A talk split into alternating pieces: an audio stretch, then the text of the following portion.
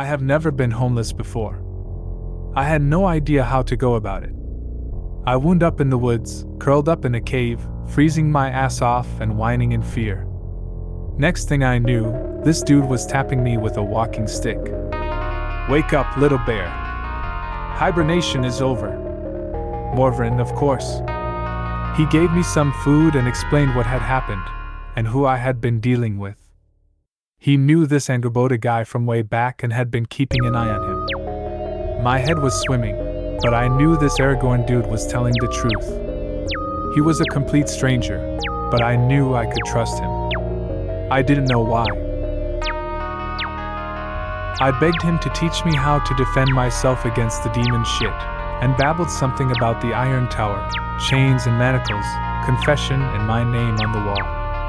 He listened patiently and without surprise, and then shook his head. You have a destiny. I can see the mark on your soul. You awakened at the watchtower of the Iron Gauntlet. Your path is not the same as mine, but there are others of my order who can teach you.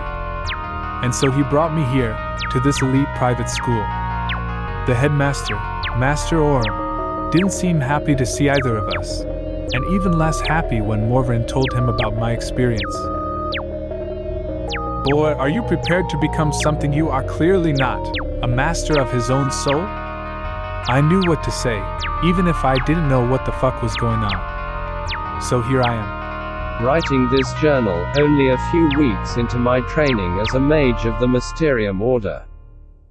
That's what I'm supposed to call myself now, a mage. One of the awakened. Before my name was written into the watchtower, I was asleep. I was what people in this business call a sleeper. Now I'm awake. My name is etched into the substance of a higher world, the supernal world, they call it.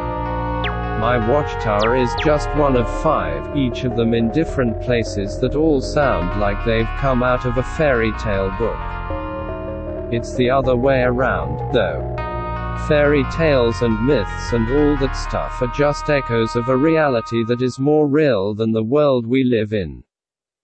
Ours is called the fallen world. Come on, we all know it deep down, this place is shit. Right. Religions have been saying it for years. We're living in only half a world, one that's missing its most vital component, soul. That's what awakens, they say. The soul. The part of us that belongs up there, in the higher world. It once came down here, in the material world, for shits and giggles, but it got trapped, we all did. The worlds were split apart and now there's this giant abyss between them. That's what I looked into. That's where the creature came from. That's where Sigmund went. Shit. I'd do anything to get him back. The guilt is too much sometimes. I mean, he was a bit of a poser, but so was I. He didn't deserve that. Anyway, there's a whole occult underground of real magicians, not the fakes Sigmund and I were.